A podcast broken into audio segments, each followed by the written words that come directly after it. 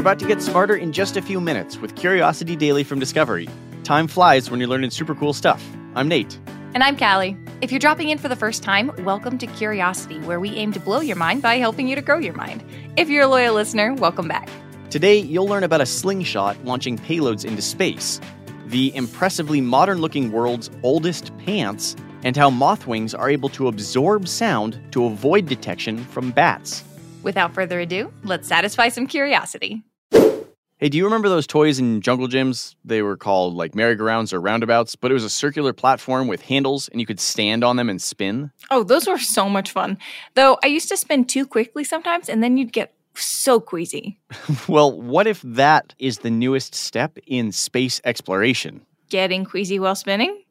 Well, a new startup called SpinLaunch has developed a system to launch payloads into low Earth orbit, the area in space that is 1,200 miles or less above the planet, where things like the International Space Station orbit.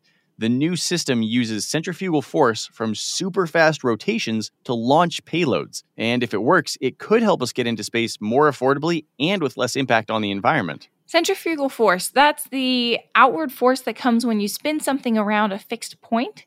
Sounds like those tilt a whirl carnival rides that spin and pin you to your seat. That has to be dizzying. Well, fear not, we won't be spinning astronauts. SpinLaunch has smaller, less uh, alive payloads in mind. Last fall, they had their first successful test and launched a 10 foot projectile thousands of feet into the air. And that was with a prototype that was just a third of the size of the launcher they want to build. So, what does the system look like? It starts with a circular steel vacuum chamber 300 feet across.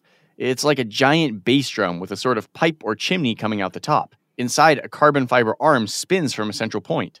Oh, I am very glad they're not putting astronauts in there. Right? The payload goes on the end of the arm and spins at speeds up to 5,000 miles an hour. When it's fast enough, the payload disconnects from the arm and shoots up through the chimney. The plan is for the centrifugal forces to carry projectiles to the stratosphere, where thrusters would kick in to push it the rest of the way up to low Earth orbit. This reminds me of that show Punkin Chunkin with those crazy catapults that launch pumpkins thousands of feet. Are those the kinds of payloads we're talking about? If it's spinning at 5,000 miles per hour, I'm not sure I'd want anything bigger than a gourd.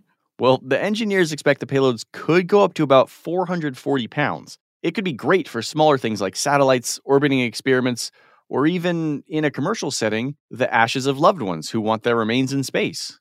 Well, that would certainly make funerals more exciting. Plus, SpinLaunch says their system could reduce fuel use by 70% and reduce cost by about 90% from our current launch methods. And while those final push thrusters will likely use more traditional fuel, the launch systems run on an electric engine. It sounds pretty impressive, but will we need all new materials to withstand those speeds and forces? They say it uses existing hardware and won't require any big advancements in tech or materials. Even still, they need to do a lot more testing to ensure that payloads can withstand the impressive G's that come with spinning at 5,000 miles an hour. Well, if we don't have to worry about rocket safety on the ground, can we do launches more quickly? Yes, that's another one of the bonuses. If they can perfect the system, they could likely do multiple launches a day. That could be a huge boon for developing systems like constellation satellites that use many small satellites working together in low Earth orbit. That's incredible. But will the system, the company, even get off the ground? SpinLaunch just created a partnership with NASA that requires a test later this year. They'll need to launch and recover a payload and show they can blow one up if it goes awry. They'll have to prove the efficacy and safety of the system and ensure it won't harm humans. I didn't know NASA was investing in this type of smaller project. I've got some good ideas that sound less crazy than this. I'm sure someone has already tackled your space bacon idea, Callie. Hey! As much as our astronauts do deserve a new and exciting breakfast food. The partnership comes from the Flight Opportunities Program that allows researchers to demonstrate new and promising tech for space exploration, discovery, and commerce. So, if everything goes well, when might we actually see it in use? SpinLaunch hopes to deliver the first payloads to low Earth orbit by 2025, and they have a lot of partners like Airbus and Google that are interested in seeing that happen. From gym class to the atmosphere, that's a big step for centrifugal force. Well, I'm glad your friends never spun you into orbit. you and me both. So, you might think that archaeologists only deal with bones, but I've got a story today about something far softer and impressively modern. Soft and modern. Is it an ancient bed or something? Even better, archaeologists have found the world's oldest pair of pants, and they look shockingly modern. Their complex weaves and mixed patterns show how specialized and wide ranging clothing production was even 3,000 years ago. Where'd they find them? That'd be quite the thrift shop haul. Chinese archaeologists found them in a cemetery in northwestern China, and the things they found with the pants suggest they belonged to a horse riding warrior. What kinds of rad things do you need to stand out as a horseback warrior? The pants were part of a burial outfit that included a poncho, ankle boots, a headband with seashells and bronze discs, and the warrior was surrounded with a bridle, battle axe, and horse bit, presumably things he loved in life. Well, people still do that today. I'm planning to be buried with a battle axe. of course you are.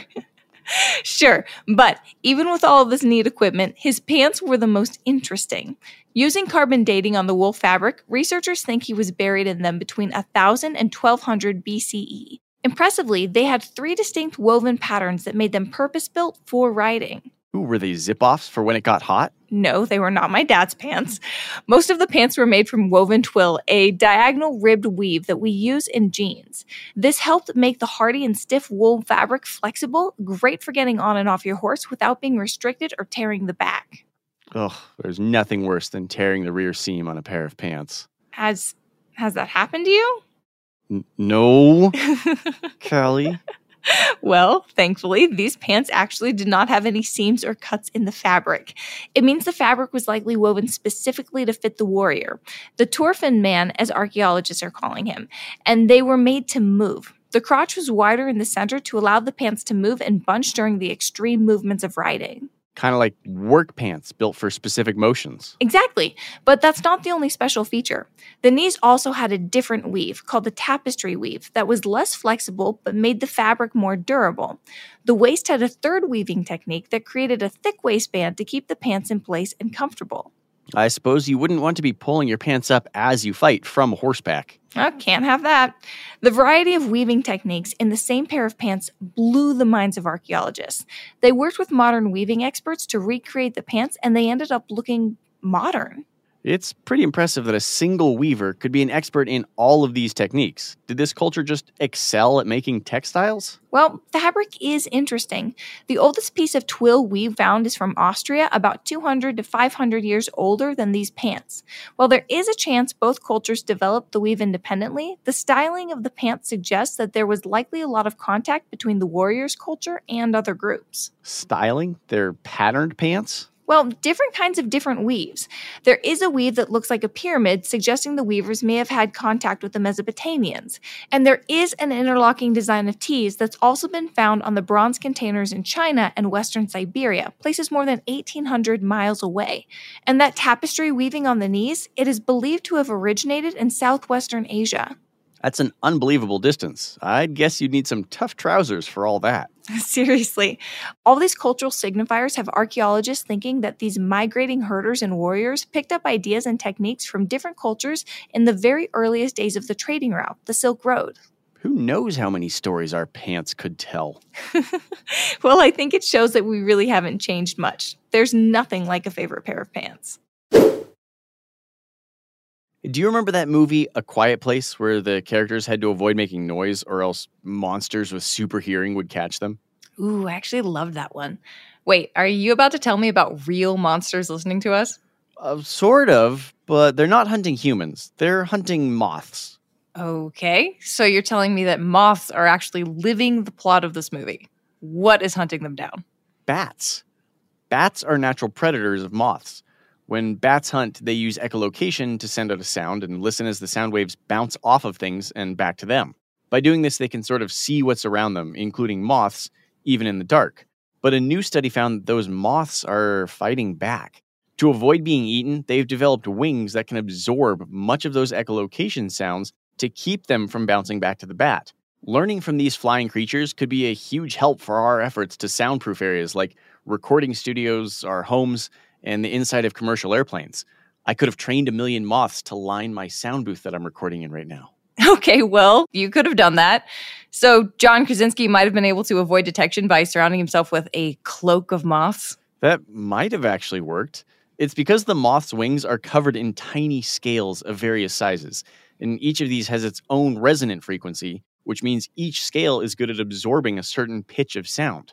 With the variety of scale sizes, the moth can absorb a broad range of sounds and make it harder for the bat to find them. How much of the sound do they absorb? The research team wanted to see just that, so they placed small parts of moth wings on aluminum discs and then sent sound waves at them. They regularly repositioned the discs so that the sound waves would hit at different angles. Oh, what did they find? They found that they're great sound absorbers.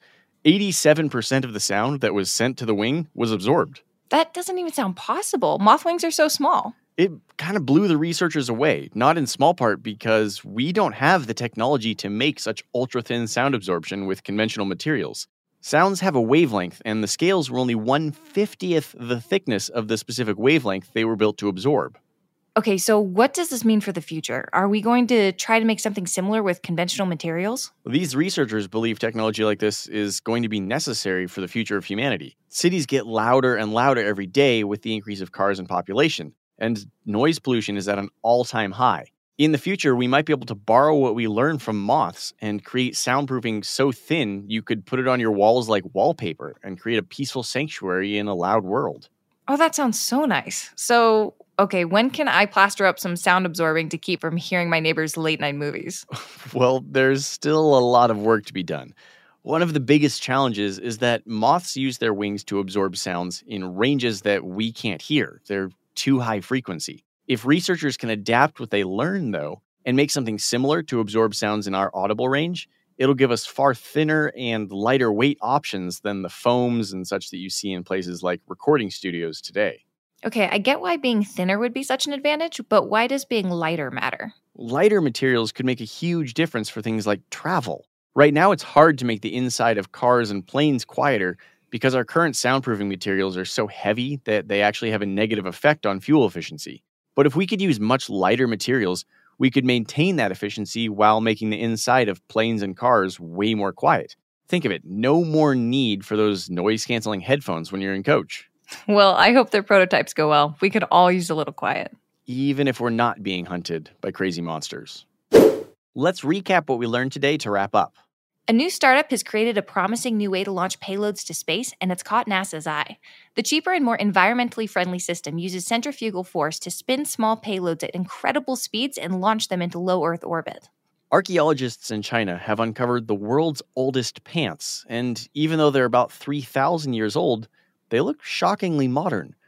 The purpose built trousers use a variety of weaves that impressed archaeologists and suggest that even thousands of years ago, trading between cultures was an essential part of life.